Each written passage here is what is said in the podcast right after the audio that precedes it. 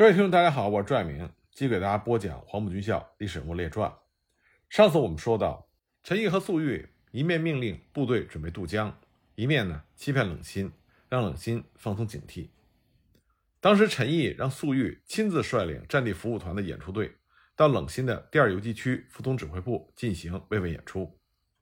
为了麻痹冷心，陈毅特地让他的新婚妻子张倩也一起参加慰问演出。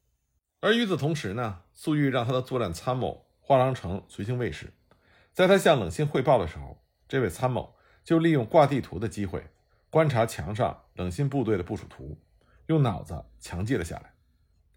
粟裕在冷心那里住了三天，在这三天里，他和参谋每天早晨都会出来跑步，每天各跑一个方向，回来之后把看到和了解到的情况悄悄绘制成图。粟裕素来以心细著称。他连废纸篓里的纸片也没有放过，他也叮嘱他的参谋要注意收集。最后发现的一份江南挺进军南调茅山的草图，就是从废纸篓里发现的。而与此同时呢，陈毅组织的新四军部队进行北移。起初，冷心得知陈毅派张宪等人在粟裕的带领下一起来演出，以为陈毅的部队不会向江北转移，他暂时放心了。那么，当冷心突然发现，陈毅的主力部队要渡江北上的时候，惊慌失措。他连夜调了一个团赶去堵截，加上原来驻扎在茅山腹地的一个团，一共有两个团的兵力来拦阻陈毅。陈毅得知国军出动，命令新六团配合了新四团坚决还击，肃清了北上途中的障碍。而新六团得知冷心又派出了钟中山这个团来拦阻新四军，当时新六团的指战员是恨得咬牙切齿。因为新六团在上旬的一次游击活动中，冷心就派出了这个国军团秘密的跟随，故意引诱日军来围攻新四军，让新六团遭受了严重损失，连团长段焕静也身受重伤。这一次呢，钟中山还想演这种把戏，双方一交火，他们又故意的把新四军往日军的据点方向引。那么新四军新六团的指战员已经看透了这种把戏。在战斗中紧追不舍，不让国军有溜走的机会。钟中山被逼无奈，无法脱身，结果最后搬了石头砸了自己的脚，引起了日军对他们的攻击，部队伤亡了一大批。就这样，冷心派出了两个团，有的被新四军歼灭，有的遭到了日军打击，残部不得不退出茅山腹地，再也不敢接近茅山根据地了。陈毅率领部队进抵茅山北路之后，回戈一转。往东进入到了水网地区，就避开了国军的进一步截击。这个时候，留在江南的粟裕，根据之前他侦察的情况，已经拟定了一份作战计划。根据这份计划，冷心一旦在苏南对新四军发起进攻，那粟裕打算用两个加强团把冷心的指挥部给端掉。粟裕当时还派出了一个侦察组，为新四军军部东移勘察，选择了一个合适的路线。当然，粟裕算了一下，从皖南军部到江南指挥部只需要八十到一百五十公里的路程，如果相互对进的话，一个昼夜就可以接应上。也就是说，粟裕这个时候为在江南的新四军和新四军部已经做出了非常合适的安排。但是，粟裕的功夫白费了。新四军军部的想法是向浙闽发展，而不愿意东移苏南。这个时候，粟裕所在的江南指挥部。是已经可以和延安总部直接通电的，不用再受皖南军部的约束和限制。因此，一九四零年五月四日，毛泽东起草了一份极为重要的指示，也就是五四指示。在这份指示中，他明确对新四军军部的负责人项英提出了严厉的批评，而陈粟的主张得到了中央的支持。可是，项英方面还是没有动静。当时的形势非常危急。也正是因为冷心的步步紧逼，所以陈毅才会直接率部跨江北上。那么，冷心在发现陈毅已经渡江北上之后，他决定不会放过粟裕，因此他在顾祝同的协调之下，从三战区调来了三个正规的野战师，配合江南挺进军，从东西南三面对于粟裕所领导的江南指挥部形成了合围的态势。陈毅当时给冷心的幕僚班子连发了两封急电，要求从中协调解决事态，但是都遭到了冷心的拒绝。一九四零年六月十五日，陈粟急电给延安以及皖南，提出目前只有两种脱困的途径：一个是集中新四军的全部兵力在苏南打冷新；一个是集中在苏北打韩德勤。否则的话，将受到严重的损失。粟裕率部离开了水西村，亲自到茅山地区进行扩军，做好了北渡的准备。那么冷心始终紧盯着粟裕的动静。粟裕一挪步，他连夜调兵赶来堵截，实施二渡合围。一九四零年六月十八日，在没有办法摆脱追击的情况下，粟裕在茅山脚下亲自指挥和冷心进行了作战。双方进行了几次袭击战和遭遇战。不过伤亡都不大，因为双方都没有往死里打。冷心的正规师配有火炮，但是炮一次也没有开过。那么苏南尚没有离开困境，苏北又响起了警报。当时日伪军对于挺进纵队的驻地吴家桥实施了扫荡。吴家桥地区狭小，没有回旋余地，挺进纵队的力量也不足，因此叶飞就率部转移到了泰州西北的郭村。郭村距离泰州仅六七公里。但是在泰州盘踞的正是苏北的实力派二李李长江、李明阳。二李又疑又惧，正好韩德勤这时候向他们下达了武力驱逐新四军的命令。因此，一九四零年六月二十五日，二里由李长江出面做恶人，向叶飞发出了最后通牒，限他在三天之内撤出郭村。一九四零年六月二十八日，郭村战斗爆发，二里当时拥兵近两万。远远超过了叶飞的挺进纵队，即使把陈毅急调的苏皖支队加在一起，还是没有取胜的把握。而且苏皖支队尚在皖东，赶到郭村需要时间。当时陈毅只好让人带信给粟裕，让粟裕速派主力部队克服一切困难渡江支援。粟裕就加快了北渡的进程，而陈毅呢，也数次命令叶飞避免和二李进行直接的战斗，但是叶飞艺高人胆大。坚决要在郭村击退二李的进攻。郭村战斗本身就极富戏剧性，一波数折。第一回合呢，李长江占优，他曾经一度攻入郭村。第二回合，苏皖支队日夜兼程四百里，赶到郭村分担了防务，使得战局得到了初步的缓和。但是新四军加起来才三个团，而李长江的部队多达十三个团。第三回合呢，预定增援的淮北八路军、皖东新四军。和粟裕的苏南新四军主力都没有办法如期到达，挺进纵队和苏皖支队不得不独立支撑。第四回合，李长江以密集的炮火轰击郭村，进占外围的村庄，看上去胜利在望。结果第五回合，潜伏在李长江部队的地下党员发动了起义，反戈一击，新四军转守为攻，李长江彻底傻眼。一九四零年七月八日，粟裕率领江南指挥部渡过了长江。这个时候，郭村战斗已经以二李认输服软而结束。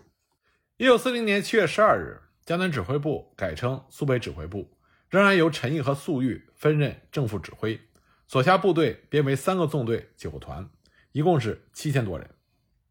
而因为新四军当时所驻的吴家桥属于二里的范围，地区狭小，发展空间不大，所以陈毅、粟裕决定东进黄桥，这才有了后来的黄桥作战。那陈粟的新四军渡江北上，韩德勤后来打电话找顾祝同告状，说冷心无能，眼皮子底下的新四军居然让他们跑过了长江。那冷心也是憋了一肚子的气，他反驳说，围剿陈粟战略上必须是南北对进，新四军过长江是由于韩德勤长江防线防不牢的原因造成的，和他无关。那么陈粟的新四军到达苏北之后。和韩德勤发生了剧烈的摩擦，这也直接导致了后来的皖南事变。皖南事变中，冷心的部队并没有直接参与战斗。那么，第二游击区是归上官云相指挥，冷心主要是负责监视茅山地区的新四军部队。不过，因为毛泽东在他的著作中把冷心和顾祝同、韩德勤的名字列在了一起，批判他们的顽固反共行为，因此冷心呢。也成为了反共的国民党顽固派代表之一。冷心主持江南行署四年多，他深感战时施政的困难之多，所以他写过抗战从政困难有六。第一个难点呢，就是敌伪不时的骚扰，环境时有变迁，预定的策划很难能够从容的实施。难点之二，敌人据点密布，交通阻塞，政情上传下达很难保证畅通。第三呢，战乱之后，典章册籍都损失殆尽，没有规范可循。第四呢，民风逐渐失去了淳朴，日渐颓败，执法的宽严程度非常难以掌握。第五个难点呢，就是地方贤达多流亡异地，因此招收人才就成为了一件难事。第六个难点，农村和市镇遭到轰炸、焚杀和劫掠，经济上趋于破产，财源枯竭，以至于政府的经费很困难。他所总结的这六个难点是符合当时的实际情况的，因此非常客观。一九四三年一月，冷心被免去了江苏省政府委员和江南行署主任的职务，原因呢是他的同学李守维带着部队开往苏北，临行前托冷心代为照顾家眷。结果，李守维在黄桥战役中阵亡了，他的夫人马邦珍就嫁给了冷心。这件事情明显是乘人之危，所以就引起了黄埔同学的公愤，纷纷写信向蒋介石告状。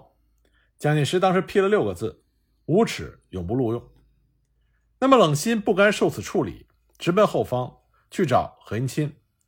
我们之前就说过，何应钦一直非常赏识冷心，因此，一九四四年。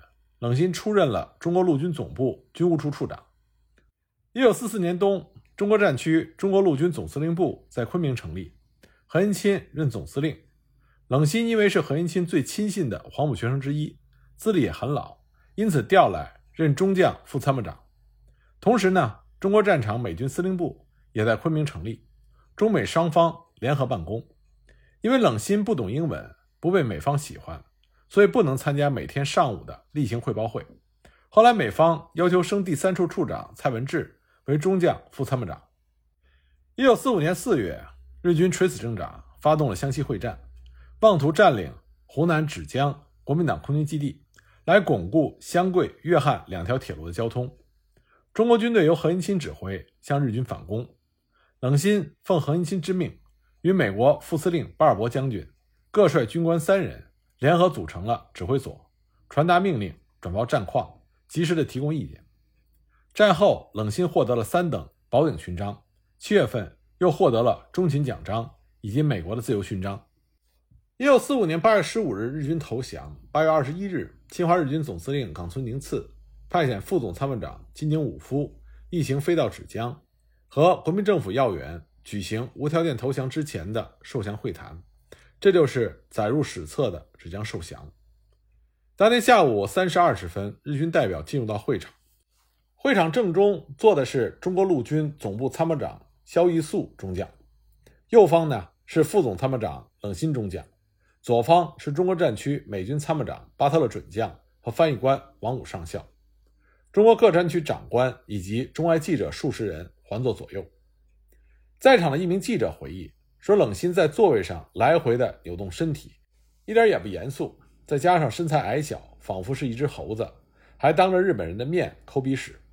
那么关于冷心的这种举动，有的人是表示赞扬，认为这表示他对日本人的蔑视；那也有的人认为冷心这么做在仪态上有所缺失。那么晚上七时，金井武夫用电报向南京的冈村宁次汇报了在芷江投降仪式的经过。然后报告说，中国陆军总部副总参谋长冷心即将飞赴南京，设立前进指挥所。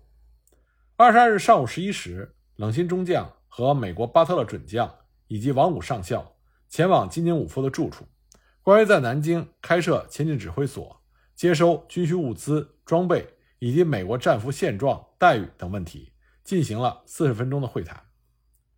不过，当时冷心提出了一个要求。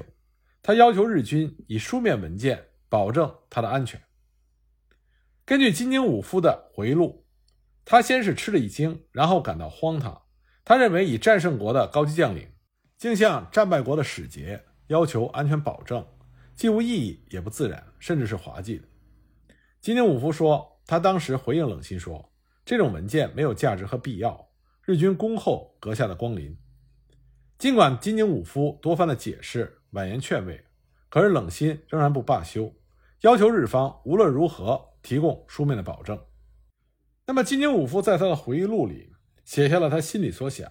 他说：“他认为国军八年中对于强大日军一直是心怀畏惧，胜利并非是自己取得，而是在盟军的鼎力相助之下，才侥幸名列了战胜国之一。